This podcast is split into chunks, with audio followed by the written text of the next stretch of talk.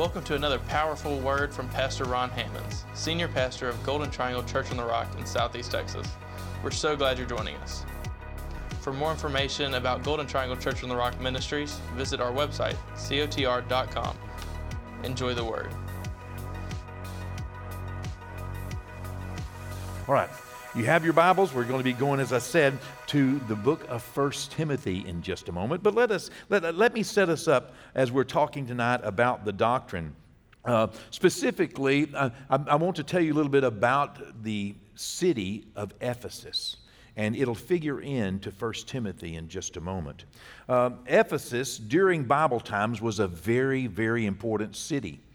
Uh, you know, about 250,000 people live there, perhaps. That's kind of a large city, you know. And, and uh, we find it referenced in the Bible all the way from Acts to the book of Revelation. I mean, over and over and over. And, uh, you know, the Apostle Paul went through there quite a lot. And, and the Bible says in Acts chapter 19 that God did special miracles by the hands of the Apostle Paul there in Ephesus. I mean, not just ordinary miracles. You know, I'm okay with an ordinary miracle, aren't you? But I mean, mean, I'd, I'd, I'd be okay if God just did ordinary miracles, but God did some special miracles, some miracles that had not yet been seen through the Apostle Paul there in Ephesus. Well, one of the reasons why God did such a tremendous work in Ephesus during that season was because Ephesus was one of the most demonically influenced cities in the whole world.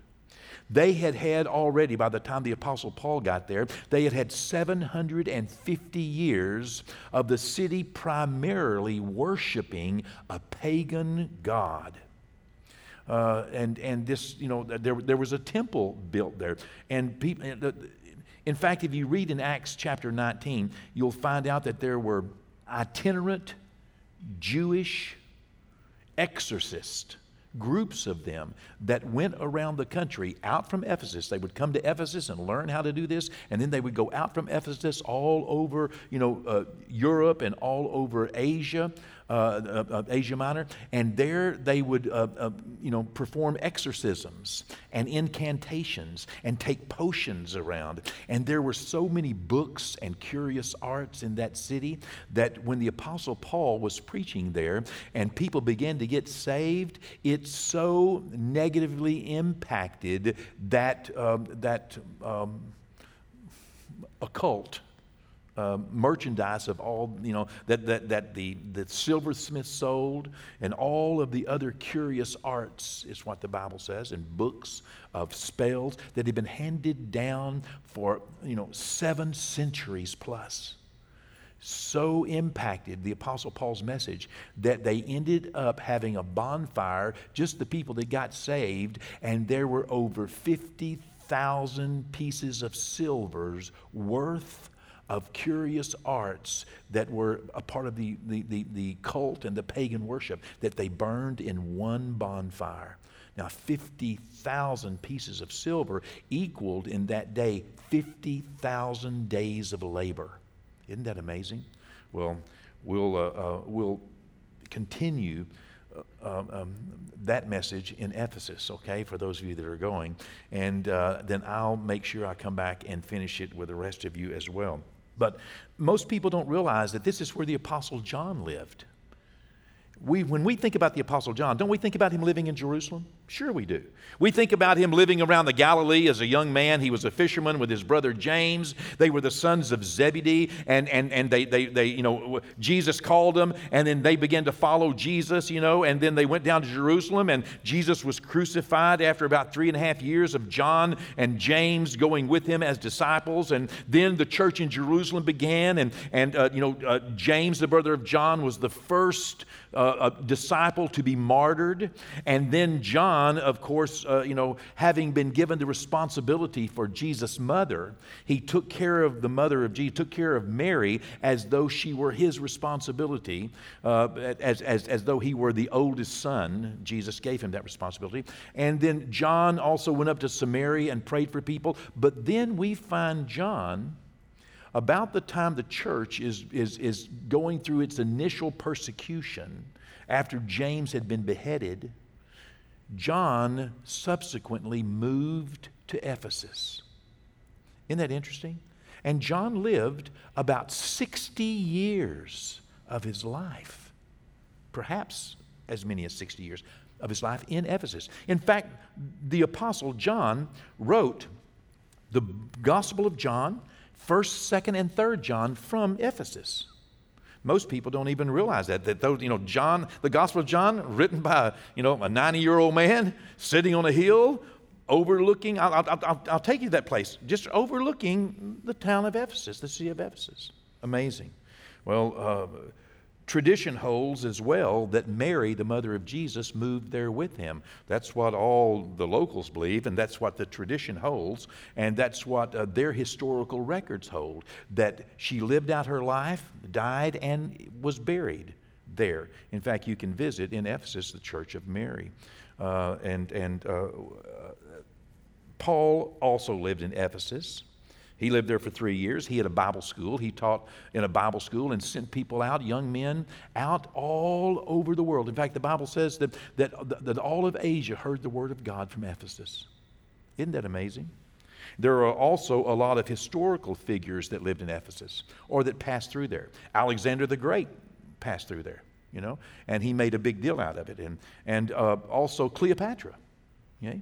Mark Antony, you know, this is where they planned one of their rebellions, is in the city of Ephesus. Uh, it it, it, it is, was, was, was an amazing hub of commerce and culture and curiosity. Uh, uh, and even though it was, you know, steeped in pagan idolatry and in curious arts and demonically influenced, Ephesus is the place where that, you know, that one man, uh, you know, whipped and stripped naked those seven people that were trying to cast the devil out of him in Jesus' name. You know, and he stripped them naked and beat them up and made them run out of the house naked. uh, interesting. Uh, nonetheless, so many of the uh, dynamic doctrines of the church can be found um, enunciated in Paul's letter to the Ephesians. We're picking up a little bit this Wednesday evening where we left off last Wednesday evening. Last Wednesday evening, we talked about couriers. Many of you may remember. A courier is someone who carries documents or, or, or, or some, uh, something from one place to another okay? Um, uh, something, you know, that, that is carried. And in this case, we talked about the Apostle Paul in about the year AD 62, as I imagine, that the Apostle Paul sent two couriers from the jail, from the prison in Rome, and he sent them to carry three letters. It could have taken them perhaps two months across land and sea, uh, uh about 1,500 mile travel in that day. And they were protecting these letters that the Apostle Paul wanted to send to people. You know, we can't imagine that they uh, realized what an impact those letters would have on the people that they carried them to, nor the impact they would continue to have on us today. Because those letters, those documents that Paul said, uh, these two men, would you carry these letters, one to, to the people at Colossae, one to a man named Philemon, and then also carry this letter to the church in Ephesus? And today we have these as the book of Colossians, the book of Philemon, and the book of Ephesians. And so Ephesus continued to figure very strongly as he chose this man named, uh, I listened to Alexander B. Scourby pronounce uh, Tychicus. I would say Titicus, but uh, anyway, let me just say it like he said it Tychicus. Uh, he sounds so pronounced when he talks about the Word of God. Do you listen to these people read the Bible? I listen to them read the Bible because I want to know how to pronounce the words. But then if I listen to two different people, they pronounce them two different ways. I don't know how. Anyway, okay. So the Apostle Paul chose him, and in, in, he wrote to Timothy later and told him that I have sent this man to Ephesus. You know, I sent him to Ephesus. Ephesus, as I said, figures in very heavily to what, uh, to what God is doing during those days in the first century, the whole first century of the church. Ephesus is a hub. Some years earlier, Paul having been at Ephesus for almost three years, Paul was basically run out of Ephesus. And when he was run out of Ephesus in Acts chapter 19, you can read about it, 20, um, the Bible says that he left Timothy behind in Ephesus and gave him a very specific job to do. He said, Timothy, there's something that, that needs to be done. And as we look throughout the book of 1 Timothy and 2 Timothy, we can see that the Apostle Paul chose the right man for the job because it was not an easy job. But the job that the Apostle Paul gave to Timothy was to protect the doctrine that Paul had preached, the gospel. Protect the doctrines of Christ. Let's read in 1 Timothy chapter 1 and verse 1. Paul, an apostle of Jesus Christ, boy, that's a mouthful right there, one sent by Jesus. Uh, and by the commandment of God our Savior and the Lord Jesus Christ our hope. You know, you could preach a three month message just on that one verse right there. Verse 2 To Timothy, a true son in the faith, grace, mercy, and peace from God our Father and Jesus Christ our Lord. If any of you are watching this, uh, you know, uh, young preachers out there, you need a good three point sermon. There's a good three point sermon, okay?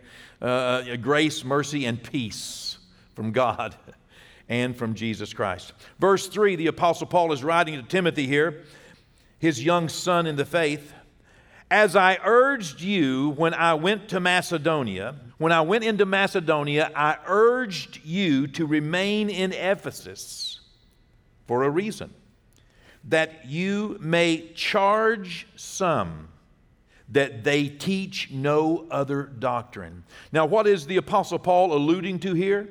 He's alluding to the reality that some of the people, not all of them, but some of the people in the church in Ephesus were bent on skewing the doctrine a little bit taking the teachings of, of, of, Jesus Christ in a little different direction than what the Apostle Paul had initially intended, than what Jesus had delivered to Paul. You know, Jesus gave Paul a revelation. Jesus taught Paul, you know, in the Arabian desert and, and, and as, as, as a man born out of time and spent time with the Apostle Paul, teaching him the doctrine. And the Apostle Paul claims to be a, an, an apostle of Jesus. Now, uh, the word apostle, as I said, means one that is sent. It's not anything, woo, you know, there are like 18 different apostles mentioned in the Word of God, but it means one sent. And Jesus is even uh, uh, referred to as an apostle. He is, there, there, there's only one apostle of God. It is Jesus who was sent by God with a message, okay? He was sent, and that's what it means somebody that's sent. And then there were 12 apostles of the Lamb. Okay? All the disciples minus Judas plus Paul. Because Paul confirms himself here as an apostle of Jesus Christ, an apostle of the Lamb. Uh, but then there are many apostles of the Holy Spirit, and there are apostles of the church. People who are sent by the church as missionaries are sent by the church as ministers, and people that are sent by the Holy Spirit to different places and set in different places. And uh, but here the apostle Paul is saying that I am an apostle. I am one sent by Jesus, and he taught the church in Ephesus exactly what they needed to know because the church in Ephesus, very important to God, very important to the training of ministers, partly because there was a military training center there, and people, young men, were brought from all over uh, that part of the world. Any, anything west, excuse me, anything east of the Aegean Sea, young men were brought there to Ephesus and there they were trained in the military to be sent back out by the Roman Empire into that part of Eurasia and on as far as the Roman Empire would reach. And they would go back to their home countries and back to their hometowns. And, and, and uh, having been sent to Ephesus, though, guess what? The Apostle Paul had a Bible school there, and so many of them were being born again, so that the Bible does end up telling us that the whole world and all of Asia heard the Word of God from Ephesus. Because here, the Roman Empire, just like the United States military today, you know, as I've said before, wherever the United States military goes, two things go. Number one, the gospel of Jesus Christ. Number two, Coca Cola. And so, and that's, that's been true for so many years. But, but anywhere the U.S. military goes, so goes the gospel of Jesus Christ.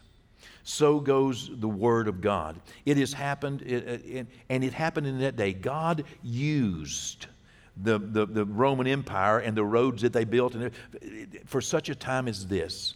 And so, what we see here in Ephesus is that the Apostle Paul had laid some foundational doctrines in the church in Ephesus, and it was very important to him that these doctrines did not uh, become, you know, weak or eroded or taken in a different direction. And he knew that some people would be um, introducing some other doctrines, partly from the Jewish persuasion, which were, they were going to try to bring them back under some legal works based salvation, but also there were some other things and influence of the occult and other things that would make the church go one of two directions.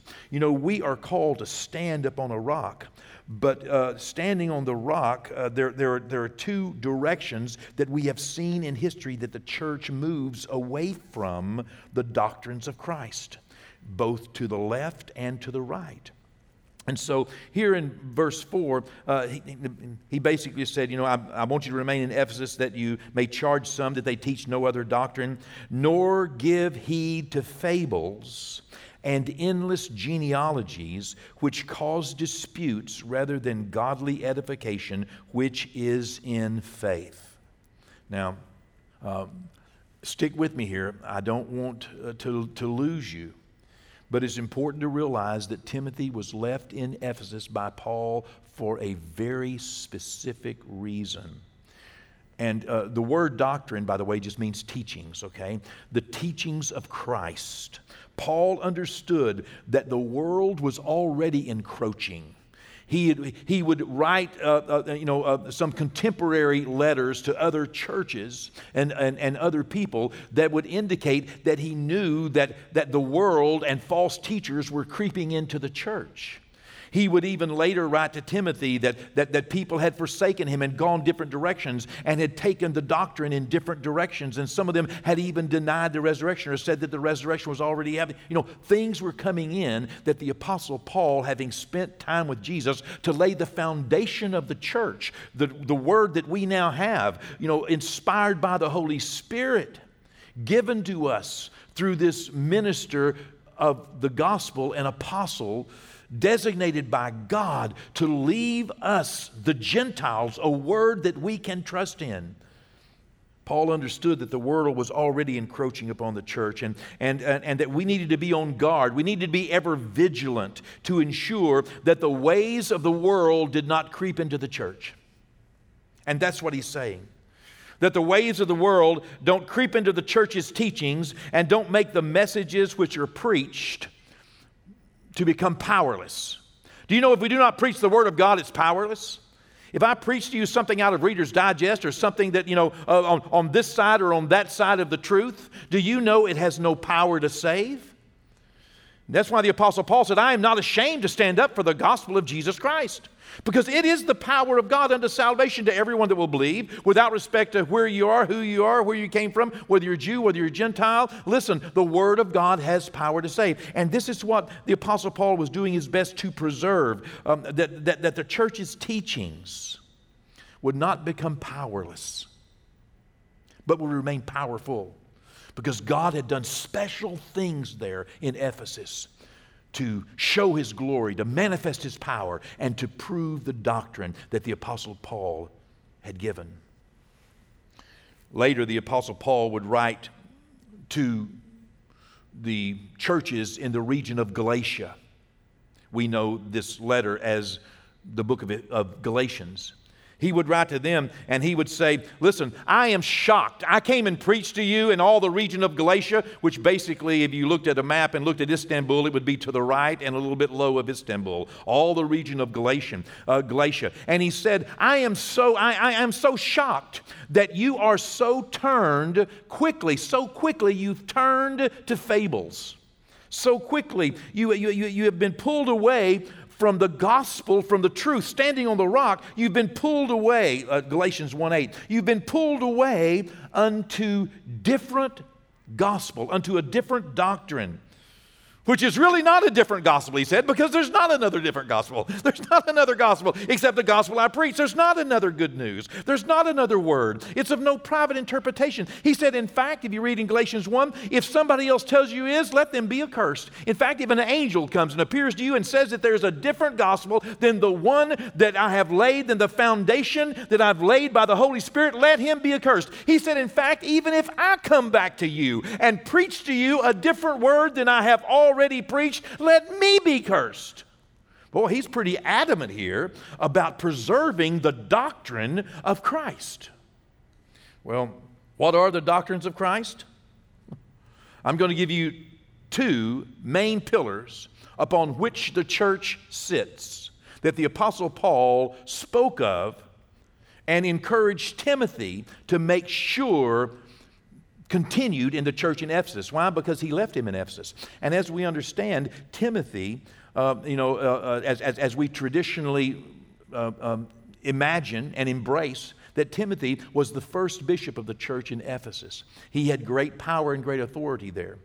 Well, the first doctrine that Paul basically encouraged Timothy to preserve is a doctrine of love. Isn't that interesting? That when we move off of love, we're moving off of Christ. That's, that's, that's interesting. If we go to the left or to the right, we move off of love, we move off of Christ.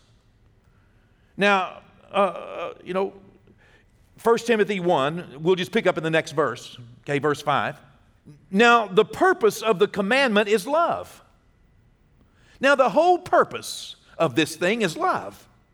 Well, if you, you know, that's, that should be a pretty powerful word right there. That should be a pretty reasonable word to understand that, that, that, that all the commandments, Jesus said, are locked up in this that you would love God with all your heart and love your neighbor as yourself. And you do those things, you've kept all the law and all the commandments and all the prophets and everything else is fulfilled in love. And when we move off of love, he said that now the purpose of the commandment is love from a pure heart, from a good conscience, and from sincere faith sincere trust in God that I am called by God to love, out of a good conscience, of pure heart, from which some, having strayed, have turned aside to idle talk, empty talk, worthless talk, work, uh, talk that has no power, preaching that has no power.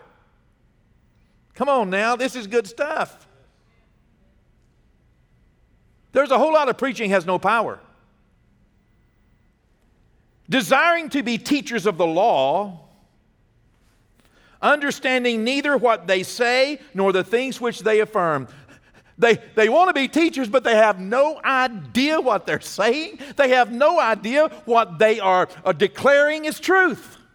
Why? Because they moved away from that doctrine, that foundational pillar of love, of caring, that, that, that, that, you know, that, that that caring about you, not because of who you are, not because of what you do or don't do, but caring about you because of what He did. That you are in my heart because of Christ. That I love you because of Christ. And we are called to be like God, who so loved the world that He gave His only Son. The purpose of the commandment is love from a pure heart, from a good conscience, from sincere faith. Now, once the world creeps into the church, this is, this is easily seen when we look at it from this word perspective, from what the Apostle Paul was trying to achieve. And trying and the reason he left timothy there in ephesus was to guard the gate of the gospel. Ephesus was the capital city of the roman province of asia and it was a gate into which the gospel would go back and forth constantly through europe and around the world and, and all of eurasia and, and, and once the world creeps into the church we become either too worldly or else we become too religious. The world will take us both ways the world will make us too religious or too worldly. The world will make us too much like the world or too much like that demon of religion. We become either Pharisees or Sadducees. So strict we won't let anybody into the kingdom, or so loose we don't even believe in the afterlife and everybody gets to go, praise God. Either nobody goes or everybody goes. Either God hates you or God loves everybody. to the point to where he doesn't care. So lax that everyone is already saved, or else so critical that nobody but me is saved, and nobody but people like me is saved. That's what happens when the world creeps into the church and we start to move off of the doctrines of Christ.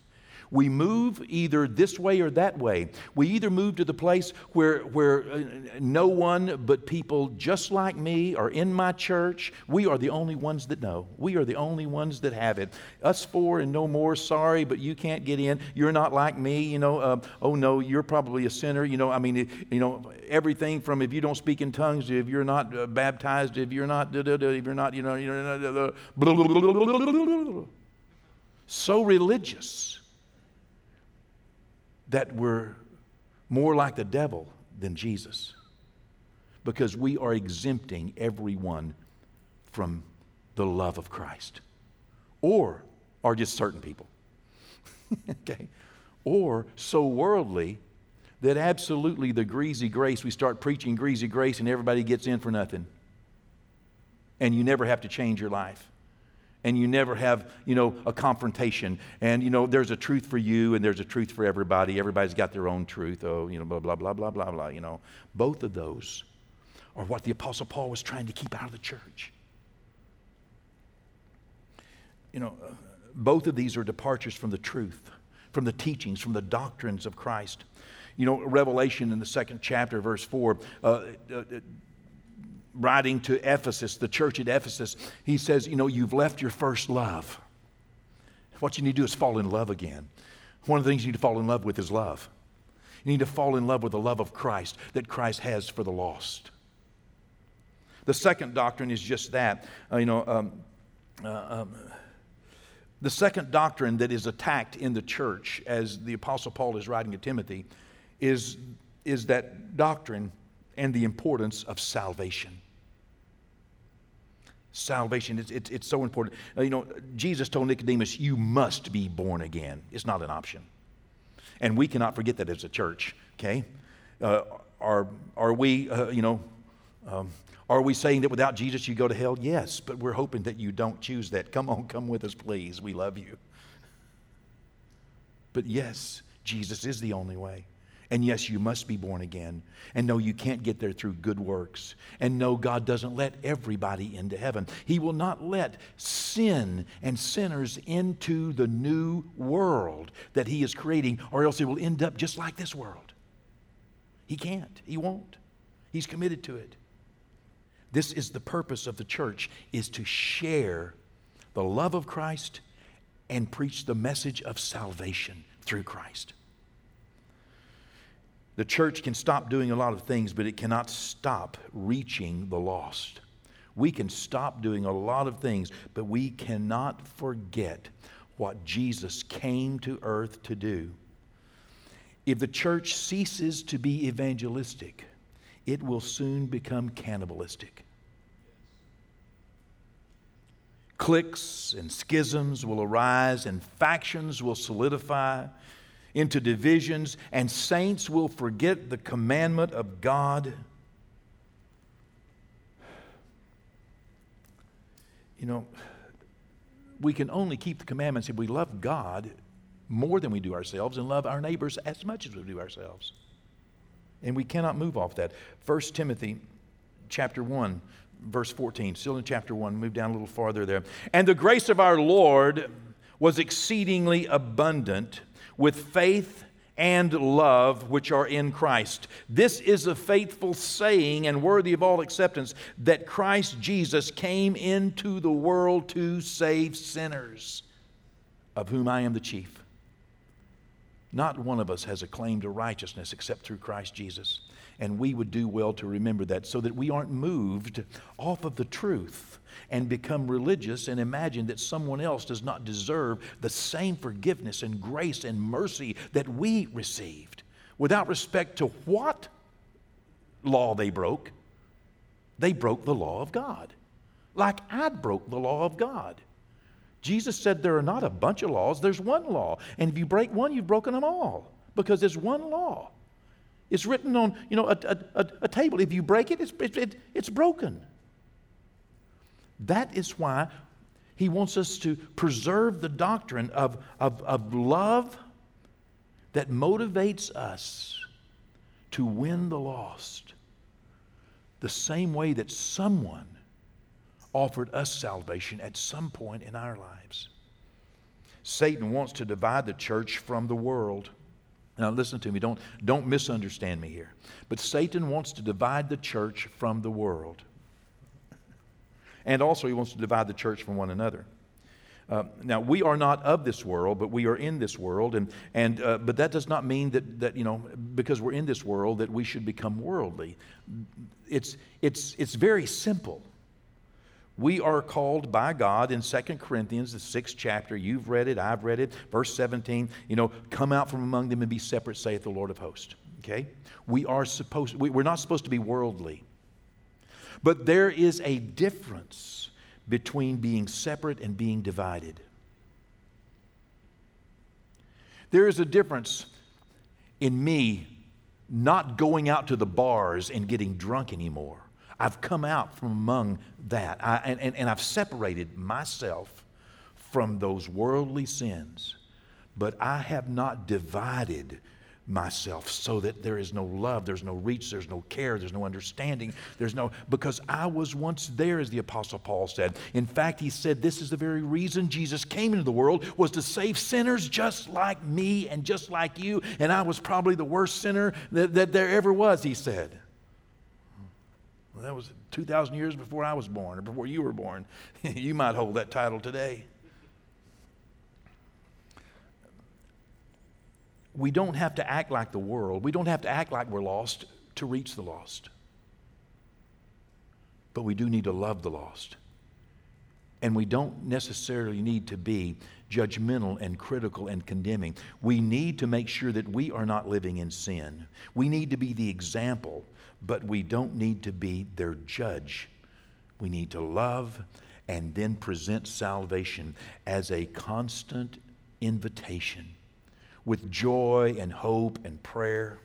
That's what the Apostle Paul was hoping to preserve. We, we, we, we were told, as, as, I said, that Timothy was uh, perhaps the first bishop, ordained bishop of, of Ephesus, and he had a great task laid upon his shoulders, and that was to preserve the doctrine and to keep people from teaching something that was, that was you know, you can get saved, you're okay, you don't need to change. That's not what we need to preach. We don't need to preach, you know, uh, listen, you know, you don't have to be more like me to please God, but you're probably going to have to be a whole lot different than you are.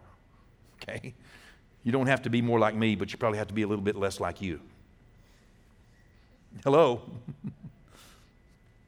And we need to preach that, that because we have been born again, we don't need to be living like we're in the world, thinking like we're in the world. But neither do we need to be so critical of other people who are still in the world. Doesn't mean we need to participate, and it doesn't mean we need to agree, support, or in, in, in, in some way enable. But it does mean that we need to love and care and continue to offer the same salvation that we received people were mighty nice and kind to me when I, you know, oh, time fails me to tell you how many opportunities God gave me to change my life and how many opportunities He still gives me. All of us. Well, I believe that this word still has authority in our lives today. And so, uh, you know, the best way we can protect the doctrines of Christ in the church is to protect them in our own lives. Because we can view something from the big picture, but we cannot change it in the big picture. It can only be changed in the small picture. Nothing can be changed in the big picture. We can view racism in the big picture. We can't change it in the big picture. We can only change it on a one person at a time in our lives and in the people we influence one at a time. It's the same thing with loving, judging, you know, uh, uh, being worldly. You know, if you would like, I can supply you a list of things just really quickly. Here's a list of things you can, you can, you can consider. Okay? It's out of 1 Timothy 4. Here's a list of things that you can do. Paul wrote this to Timothy.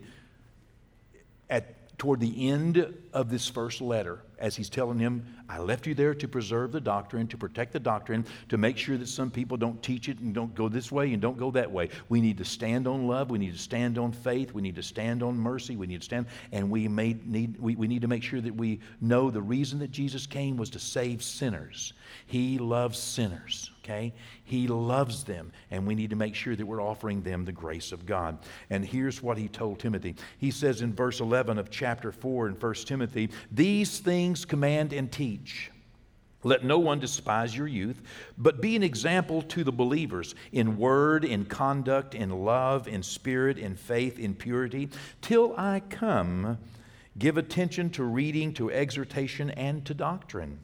Do not neglect the gift that is in you, which was given to you by prophecy with the laying on of hands of the eldership. Meditate on these things. Give yourself entirely to them, that your progress may be evident to all. People will see you changing. People, will, it, it'll be evident, okay? Take heed to yourself, verse 16. If I could leave you with one word tonight, I would say take heed to yourself. That means pay attention Take some inventory. Check yourself. Take heed to yourself and to the doctrine. Continue in them. For in doing this, you will save both yourself and those who hear. Just pay attention to yourself and to the doctrine that the Apostle Paul gave us. You'll not only deliver yourself, but you will also bring others into the kingdom of God. They'll see your progress and they'll follow you to Jesus. Thanks again for joining us for another exciting message from Pastor Ron Hammonds. Visit cotr.com and subscribe to all of our social media platforms to stay up to date. As well, receive more encouraging messages from our pastor and details of the work we're doing both in our community and communities like ours around the world today and every day. God bless.